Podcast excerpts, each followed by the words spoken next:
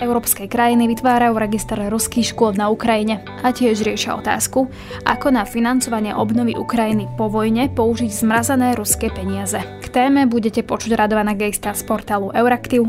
Čiže v podstate sa pripravujem na to obdobie, kedy vojna skončí a ak skončí a mala by skončiť ruskou porážkou na Ukrajine, tak súčasťou tých mierových rokovaní, pretože nikto si jasne nepredstavuje dobitie Moskvy, ako bol dobitý Berlín na konci druhej svetovej vojny, ale súčasťou mierových rokovaní bude aj otázka zodpovednosti za škody a vojnové zločiny, ktoré Rusko spôsobilo. A europoslancov Ivana Štefanca z KDH. Ale čo sa týka zmrazených ruských aktív, ich primárnym zdrojom použitia by mala byť obnova vojnou zničenej Ukrajiny. A Vladimíra Bilčíka z Demokratov. Myslím si, že sme sa aj posunuli od toho roku výrazne v hľadaní právne čistých a schodných ciest, ako to urobiť. Témou bude 11. sankčný balík protiruských opatrení. Krajiny sa na ňom stále nedohodli a svoje chce presadiť Maďarsko a Grécko. Práve počúvate podcast Európa a moje meno je Denisa Hopková.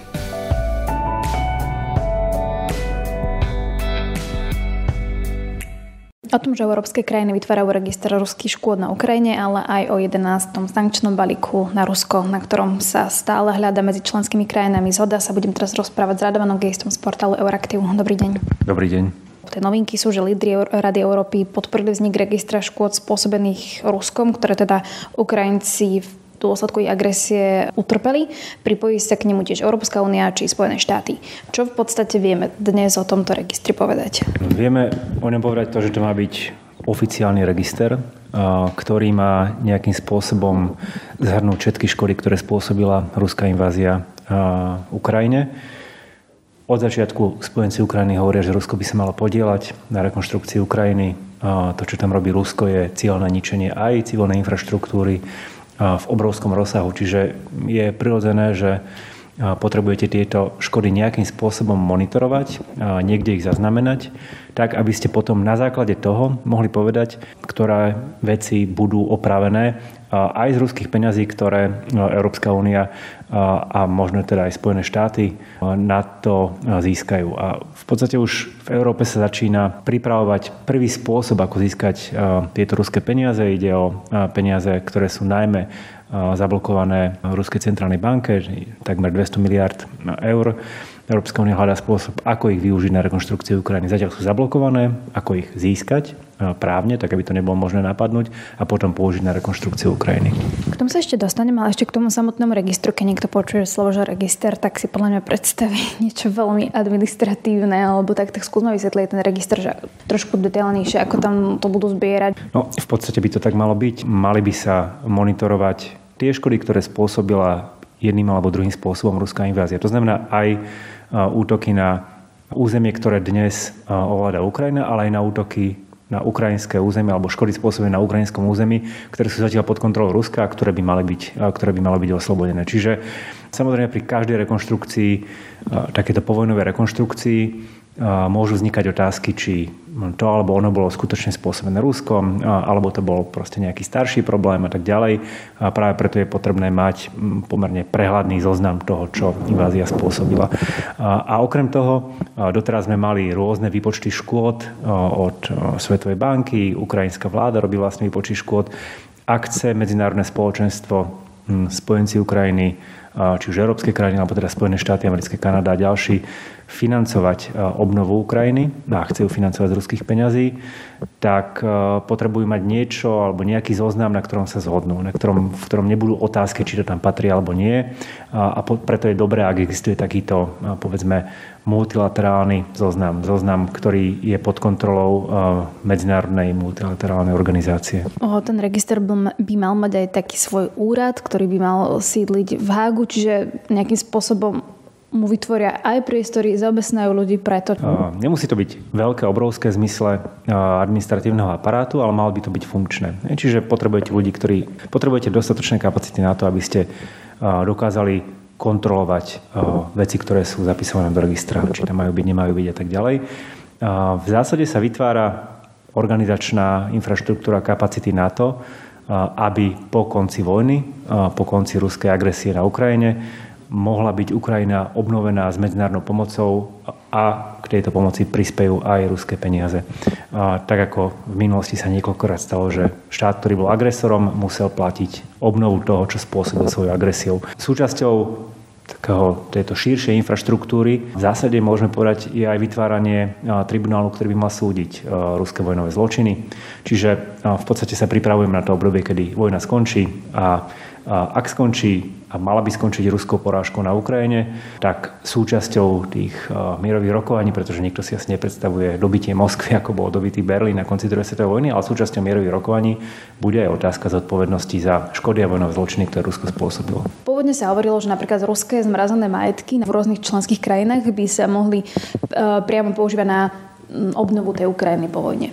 No lenže to vyzeralo, že to je administratívne a právne veľmi náročné a keď sme sa teraz rozprávali o tej centrálnej banke, čiže to je taká alternatíva, alebo ako vlastne dopadlo toto celé? Sú v podstate dva veľké zdroje.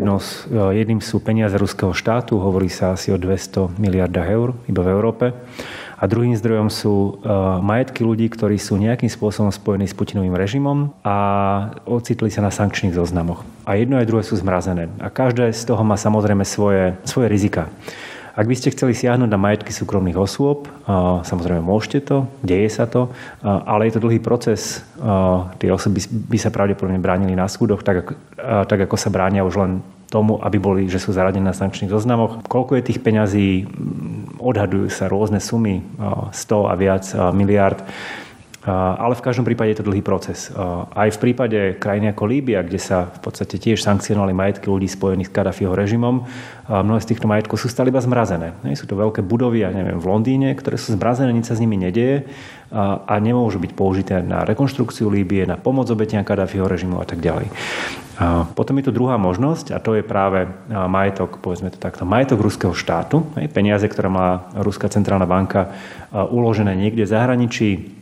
Tie tvoria väčšinu tohto majetku, týchto peňazí. Pri nich by to bolo relatívne jednoduchšie, pretože naozaj je to v podstate jeden balík peňazí, čiže administratívne jednoduchšie na druhej strane a zvažujú sa rizika, ak by sa na tie peniaze siahlo bez súhlasu Ruska, čiže Rusko nebude súhlasiť s vojnovými reparáciami, tak jednak samozrejme môže to skomplikovať potom vyjednávanie o nejakom budúcom mieri alebo proste nejakej forme stability na východe Európy, aj ak by Rusko prehralo.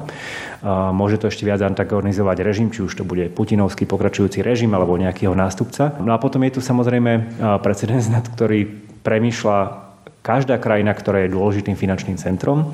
Ktokoľvek, kto si bude chcieť ukladať peniaze, akýkoľvek štát, zlý, dobrý, autokratický, demokratický, ale najmä tie zlé autokratické, ak si budú chcieť uložiť peniaze do takejto krajiny, tak budú vidieť riziko, že o tie peniaze raz môžu prísť. A to môže znížiť atraktívnosť, povedzme, krajín, ktoré sú veľkými finančnými centrami.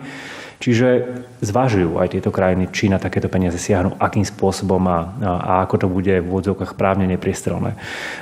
Tak či onak dôležité je, že sa pripravuje. A tento krok, zhodujú sa na tom v podstate všetci západní spojenci Ukrajiny, že je takéto niečo potrebné. Čiže to nie je iba aktivita krajín Európskej únie, hovorí tam aj Spojené kráľstvo, hovorí tam Spojené štáty, dokonca aj Švajčiarsko. Čiže myslím si, že ten druhý krok, alebo tá druhá časť, tá druhá možnosť použiť aktíva ruského štátu dnes vyzerá pravdepodobnejšie a jednoduchšie ako využívať zmrazené majetky ruských oligarchov, ktorí sú na sankčných zoznamoch, pretože sú spojení s Putinovým režimom. No a keď hovoríte, vysvetlili ste, prečo tam zvážujú krajiny, že či áno, či nie by to mohol byť precedens a podobne. Nemôže to sa stať, že to proste na tomto keby skončí, že sa nedohodnú na tom krajiny? Môže, samozrejme môže, ale zatiaľ je silný tlak, aby to neskončilo. Koniec koncov nebolo by to prvýkrát, čo sa takto peniaze použili. Už v minulosti to bolo v prípade Iránu alebo Iraku, ale samozrejme to hovoríme o mnoho menších krajinách, s o mnoho menšou váhou medzinárodnou a tak ďalej. Čiže áno, môže to na tom skončiť. Zatiaľ to ale vyzerá, že sa ten proces pripravuje. Vždy sa môže stať, že sa v nejakej krajine nastane nečakaný politický vývoj alebo sa niečo zásadné zmení v Rusku a do tejto diskusie vôjde nový faktor. Keby som bol centrálnym bankárom v Rusku, tak sa asi teraz vážne obávam, že o tie peniaze Rusko príde, pretože budú použité na náhradu škôd, ktoré spôsobilo na Ukrajine. Ak sa rozprávame teda o tých peniazoch ruských, tak to je jedna vec. A druhá vec je, či tam nebudú tie aj peniaze iných krajín, hej? Že na ten úrad, na to celé, či vlastne to nebude krajiny niečo stáť, tak či tak. Tak bude určite. Rada Európy má ale svoj administratívny aparát, tak či tak. A nehovoríme o druhej organizácii Spojených národov. Hovoríme o administratívnom aparáte, ktorý má toľko osôb a také kapacity, aby dokázal celú túto vec manažovať. Väčšiu škodu by spôsobilo, ak by nebol dostatočne silný a nezvládol ten proces, než investovať do neho tak, aby proces bol schopný zvládnuť. Čiže toto je minimálna stránka. Druhou vecou je, že rekonštrukcia Ukrajiny samozrejme nebude platená iba z ruských peňazí. Samozrejme, najväčšiu cenu zaplatia Ukrajinci, tak či tak. Hej. Majú krajinu, ktorá je zničená a stále ničená vojnou. Hrubý domáci produkt minulý rok klesol o 10%. Aj tohto roku to bude zničená infraštruktúra, stratené životy. Čiže tú obnovu krajiny v prvom rade zaplatia Ukrajinci kvôli ruskej agresii. Obnovu alebo do obnovy Ukrajiny chcú investovať samozrejme západné krajiny. Už teraz finančne pomáhajú Ukrajine. V minulom roku to boli najmä Spojené štáty americké. V tomto roku je to viac Európska únia. Do povojnovej obnovy bude investovať Európska investičná banka a tak ďalej a tak ďalej. Čiže aj medzinárodné inštitúcie, teda aj štáty. My sme sa rozprávali teraz o Rade Európy, kde nie sú teda. Sú tam aj krajiny, ktoré nie sú súčasťou Európskej únie, to je teda niečo iné, ale keď sa pozrieme priamo na Európsku úniu, tak sa začína hovoriť o 11. sankčnom balíčku. Tam vlastne by mali zabrániť obchádzaniu sankcií, ktoré doteraz únia uvalila. To je ako keby ten zámer, ale stále sa na tom nevie nájsť nejaká zhoda, v čom je vlastne teda ako keby problém najväčší. Áno, tak ako ste povedala, 11. balík nemá rozširovať existujúce sankcie, ale má sa najmä zamerať na to, aby sankcie neboli obchádzané. A tam sú dva problémy. Jedným je, že sú krajiny, cez ktoré prechádzajú tovary, ktoré by sa do Ruska nemali dostať, napríklad pretože sú využiteľné pre vojenský priemysel. A druhým problémom je, že ruská ropa je stále predávaná, transportovaná tankermi s nejasným majiteľským pozadím a obchádza sa tým cenový strop na ruskú ropu, na ktorom sa dohodla Európska únia aj krajiny G7. Sú tri skupiny problémov, prečo sa tento sankčný balík nedarí prijať. Prvou je vydieranie niektorých krajín. Najmä Maďarsko, čiastočne Grécko, nesúhlasia s tým, že Ukrajina dala niektoré maďarské a grécké firmy, v Maďarsku je to najmä OTP banka, na zoznam firiem, ktoré nejakým spôsobom pomáhajú Putinovmu režimu. To je problém, s ktorým Európska únia priamo nič nemá. To je ukrajinský zoznam. Nemá to žiaden priamy vplyv na biznis týchto firiem. Neznamená to, že sú sankcionované v Európe. Nie je dokonca zrejmé, čo s týmto zoznamom chce robiť Ukrajina. Ale samozrejme Maďarsko a Grécko takto vydierajú Európsku úniu, aby tlačili na Ukrajinu, nech tie firmy dajú z ich vlastného zoznamu preč. Druhým problémom je práve problém týchto tankerov, ktoré síce nie sú... Všetci sa zhodneme na tom, že nechceme, aby sa obchádzal cenový strop na ruskú ropu. Väčším problémom je, keď hovoríme o tom, ako zakročiť proti takýmto tankerom s nejasným majiteľským pozadím, ktoré toto robia. Pretože pravdepodobne a z krokov vlád niektorých krajín sa to dá usudzovať, ich majitelia sídlia niekde v Európskej únii. Máme dve krajiny, kde tento lodiarský priemysel je silný, je to Grécko a Malta. Najmä Grécko je teraz proti tomu, aby sa nejako výrazne zakročoval proti takýmto tankerom. Čiže opäť, áno, no tak grécka vláda si chráni svoj ekonomický záujem v tomto prípade, ale povedzme to otvorene, robí to na úkor spoločného postupu voči Rusku. No a potom je tu tretí problém, a to ako vystúpiť voči krajinám, ktoré ako sprostredkovateľia de facto umožňujú, aby sa tovary vojenského alebo duálneho určenia dostali do Ruska. Hovoríme o krajinách ako Gruzínsko, Azerbajďan, Arménsko, Kazachstán, proste krajinách, kde vidíme, že ten ich obchod s Ruskom zrástol násobne v niektorých prípadoch. A to sa nedá vysvetliť inak iba tak, že tade smerujú veci, ktoré do Ruska nemajú ísť, smerujú tam z Európy alebo zo Spojených štátov amerických, ale nás teda trápi najmä Európska únia v tomto prípade. Problém tu je, že uvaliť sankcie na takúto krajinu samozrejme znamená, že sa zhoršia vzťahy s takouto krajinou, čo v prípade Arménska asi by to Európska únia bola ochotná urobiť, aj keď teraz bude postupovať veľmi citlivo, lebo ukazuje sa, že Arménsko sa snaží zbaviť ruského vplyvu a práve sa nejaké dejú kroky približovania Arménska k Európskej únii, čiže vždy je tam aj ten politický aspekt. V prípade Kazachstanu alebo Číny si neviem predstaviť, že Európska únia dnes vstúpi do niečoho, ako je obchodná vojna s týmito krajinami. Čiže najmä krajiny, ktoré majú silný exportný priemysel alebo ktoré naopak sa snažia z krajín ako Azerbajďan, Kazachstán získavať energetické suroviny, sú veľmi opatrné pri schvaľovaní takéhoto sankčného balíka. Príkladom je Nemecko. Navrhujú alternatívny postup a to je nezameriavať sa na krajiny, ale zameriavať sa na firmy, ktoré obchádzajú sankcie.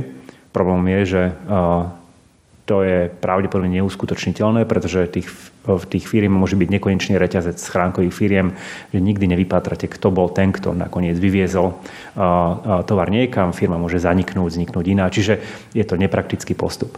Čo Európska komisia zdôrazňuje je, že my nechceme trestať krajiny, my chceme mať nástroj, ktorý môžeme v konečnom dôsledku použiť, ak by to naozaj bolo treba, ale je to najmä hrozba, ktorá v kombinácii s ponukou hospodárskej spolupráce a tak ďalej presvedčí alebo zefektívni európsku diplomáciu, presvedčí vlády krajín, Gruzínsko, Arménsko, Azerbajdžan, Kazachstán a tak ďalej, aby sami efektívnejšie zakročili voči firmám, ktoré porušujú, ktoré de facto umožňujú vývoz sankcionovaného tovaru do Ruska a naopak jeho vývoz Ruska niekde ďalej. To by mohlo fungovať, je tu ale ešte jeden rozmer a na nej upozorňuje napríklad vlády kaukazských krajín. Vždy musí existovať firma, ktorá ten tovar v Európe nakúpi. Čiže vždy existuje nejaká európska firma, ktorá tovar predá niekomu a pravdepodobne s vedomím, že ten tovar skončí niekde v Rusku. Čiže ak chceme hovoriť o takomto sankčnom balíku, tak OK, je to potrebné, ale asi by sme sa mali viac zamerať aj na problém toho, že stále v Európe existujú firmy, ktoré v podstate vedome profitujú z obchodu s Ruskom a robia to aj u tovarov, ktoré sú na sankčnom zozname. To potom znie, že sa vytvorí nejaký priestor na vyjednávanie a že sa teda teoreticky niečo schváli, ale nebude sa to uplatňovať v praxi, že budeme len akoby pozorňovať krajiny na to, že máme tu toto, vyriešte si to vo vnútri, lebo zasiahneme. Niektoré nástroje fungujú najideálnejšie vtedy, keď ich nemusíte použiť. Fungujú iba ako hrozba. A áno, je to niečo, čo by malo fungovať najmä ako hrozba, ako niečo, čo pomôže Európskej únii vyjednávať presne s týmito krajinami. A potom je to naozaj kombinácia toho, čo tým krajinám ponúknete, ekonomicky, obchod, kontrakty a tak ďalej a kombinácie takejto hrozby, pretože veď arménska ekonomika extrémne pomáha, že môže teraz obchodovať s Ruskom, tam arménske HDP rastie krásne, to isté aj Gruzínsko a tak ďalej. Proste krajiny, ktoré opäť boli tak trochu perifériou, nikto si ich veľmi nevšímal a teraz sa stali dôležitým sprostredkovateľom. Čiže ich vlády majú záujem na tom, aby nejakým spôsobom tento hospodársky rast pokračoval. A ak budú s Európou spolupracovať, budú spolupracovať vtedy, keď dostanú lepší deal. Potom ešte, čo sa týka toho Maďarska a Grécka, tak majú právo veta, čiže či sa zase nebude nejakým spôsobom robiť kompromis, že naozaj by sa na ten čierny zoznam náhodou nedostali firmy Maďarska a Grécka, aby teda ten balík prešiel. Aj ak sa podarí schváliť tento sankčný balík, tak akékoľvek zaradenie nejakej krajiny kvôli vývozu nejakého tovaru, nedovolenému vývozu nejakého tovaru do Ruska by stále podliehalo jednomyselnému schváleniu. Čiže áno, vždy by mali túto možnosť. Myslím, že teraz je dôležité najmä aspoň vytvoriť ten nástroj, aby Európska únia niečo mala. A okrem toho je to tak trochu aj reputačne dôležité, pretože ochota pokračovať v sankciách ďalej, to znamená napríklad úplne zakázať dovoz ruskej ropy, aj tankermi, stiahnuť sankcie na ruský plyn, stiahnuť ho na niektoré iné, jadrovú energetiku a tak ďalej, tak tá ochota je ešte menšia v Európe. Čiže Európska únia hľadá spôsob, ako prijať sankčný balík, ktorý bude vyzerať dobre a zároveň bude mať aj zmysel. Čiže teraz asi sa zameriame na tú prvú otázku, ako buď vysvetliť vládam, že kvôli takýmito partikulárnymi vecami, ktoré ani nie sú priamo v moci Európskej únie, to je ukrajinský zoznam, by sa nemalo vydierať. A je potrebné nájsť nejaký spoločný európsky nástroj, aby sme efektívnejšie presadili to, na čom sme sa už v minulosti zhodli. A keď to máme, tak potom samozrejme nastane krok 2, ak to budeme chcieť použiť opäť zložité vyjednávania a priestor pre vydieranie, lobbying, pretože tak, ako ste povedali, tie rozhodnutia budú musieť byť jednomyselné.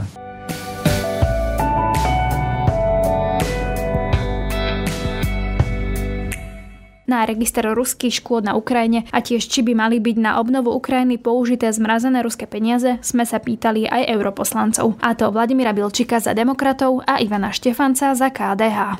Pokračuje Vladimír Bilčík a nasleduje Ivan Štefanec. Teším sa, že sa k tomuto registru pripojí aj samotná Európska únia a že vznikne nový úrad v Hágu. My v Európskom parlamente sme mali už od minulého roku politickú pozíciu, že potrebujeme nájsť spôsob, ako financovať obnovu Ukrajiny pri použití zmrazených ruských prostriedkov. Čiže tá politická pozícia tu bola už dlhodobo, ja som ju podporil od začiatku, podporujem ju aj dnes. Čiže som za takýto register a naozaj som aj za to, aby sa zmrazené ruské peniaze od ruských oligarchov, a špinavé peniaze, ktoré boli prané v európskom priestore a dnes máme na nich dosah, či už formou zhabania alebo zmrazenia, tak aby boli použité na obnovu Ukrajiny. Myslím si, že sme sa aj posunuli o tom roku výrazne v hľadaní právne čistých a schodných ciest, ako to urobiť, a práve takýto register týchto škôd a aj podpora úradu v Hágu je to správnou cestou. Považujem za dôležité, aby zmrazené ruské peniaze sa využili všetky na obnovu Ukrajiny a v prvom rade až v ďalšom rade, aby boli použité privátne zdroje, prípadne v ďalšom rade aj verejné zdroje. Ale čo sa týka zmrazených ruských aktív, ich primárnym zdrojom použitia by mala byť obnova vojnou zničenej Ukrajiny, ktorá bola a je stále ničená zločineckou ruskou vojnovou agresiou. Ako vnímajú, že Európska únia stále nenašla zhodu na 11. sankčnom balíku a mal by vzniknúť, opäť pokračuje Vladimír Bilčík a po ňom Ivan Štefanec. 11. sankčný balík proti ruským opatrení potrebujeme prijať čo najskôr. Je veľmi dôležité, aby sme v čo najväčšej možnej miere zabránili obchádzaniu už zavedených sankcií. Tento balík treba odobriť. Týka sa nielen obchádzania uzavedených sankcií v rámci samotnej Európskej únie, ale naozaj tu potrebujeme zahrnúť aj našich susedov, tretie krajiny v našom susedstve, tak aby Rusko nemohlo využívať našich partnerov, ale aj to európske prostredie na to, aby pod zámienkou alebo jednoducho inými spôsobmi obchádzalo už existujúce sankcie. Sankcie sú mierový nástroj na oslabenie agresora. Som rád, že Únia sa dohodla už na 10 balíkoch a verím, že sa dohodne aj na 11. balíku. Samozrejme, že jednanie trvá dlhšie, ale je kľúčové, aby sa doteraz prijaté sankcie neobchádzali a o tom je predovšetkým 11. sankčný balík. Ako vnímajú postoj Maďarska a Grécka, mala by sa s nimi Európska únia dohodnúť, odpovedá Vladimír Bilčík a následne Ivan Štefanec. Myslím si, že potrebujem sa dohodnúť na tom sankčnom balíku naozaj čo najskôr a je dôležité, aby súčasťou toho balíka boli všetky členské štáty, pretože pokiaľ nejaké členské štáty z toho budú vyňaté, už to nie je spoločný európsky balík, už to nie je spoločná sila, ktorú vieme nejakým spôsobom potom preniesť aj do nášho vzťahu s tretími krajinami, s kandidátskymi krajinami, povedzme s krajinami na Západnom Balkáne, v našom susedstve. Takže potrebujeme dohodu na úrovni Európskej únie, potrebujeme tú dohodu rýchlo. Treba povedať, že kompromis je spôsob, ako sa robí európska politika. Spomeňme si na to, že aj v minulosti z takýchto kompromisov profitovalo Slovensko. Doteraz máme vlastne prechodné obdobie na dovoz ruskej ropy, ktoré sme si vyrokovali. Čiže kompromisu sa netreba báť, ale ten kompromis musí byť zmysluplný. To znamená, že nemôžeme vyňať z toho zoznamu nejakých hráčov, ktorí by mohli sa stať práve nástrojom na obchádzanie týchto sankcií. Takže v tomto musíme byť tvrdí voči našim partnerom v rámci Európskej únie. Tie vyjednávania sú vždy tvrdé, zložité. Treba si veľmi vypočuť tie pozície jednotlivých členských štátov, lebo sú niekedy legitímne záujmy. Napríklad v prípade Slovenska minulosti to bola tá ropa a jej dovoz z Ruskej federácie na istý obmedzený čas. Čo sa týka postoja Maďarska a Grécka, jedná sa tu vždy o to, či sú národné záujmy nadradené nad európske. je kľúčové, aby pri rokovaní za spoločným európskym stolom prevažovalo spoločné európske riešenie. Je samozrejme príznačné, že niektoré krajiny, v tomto prípade Maďarsko a Grécko, preferujú minimálne na čas svoje národné záujmy. Je nanajvýš dôležité, aby EÚ neustupovala a aby v konečnom dôsledku sa prijalo spoločné riešenie a nepreferovali sa národné záujmy.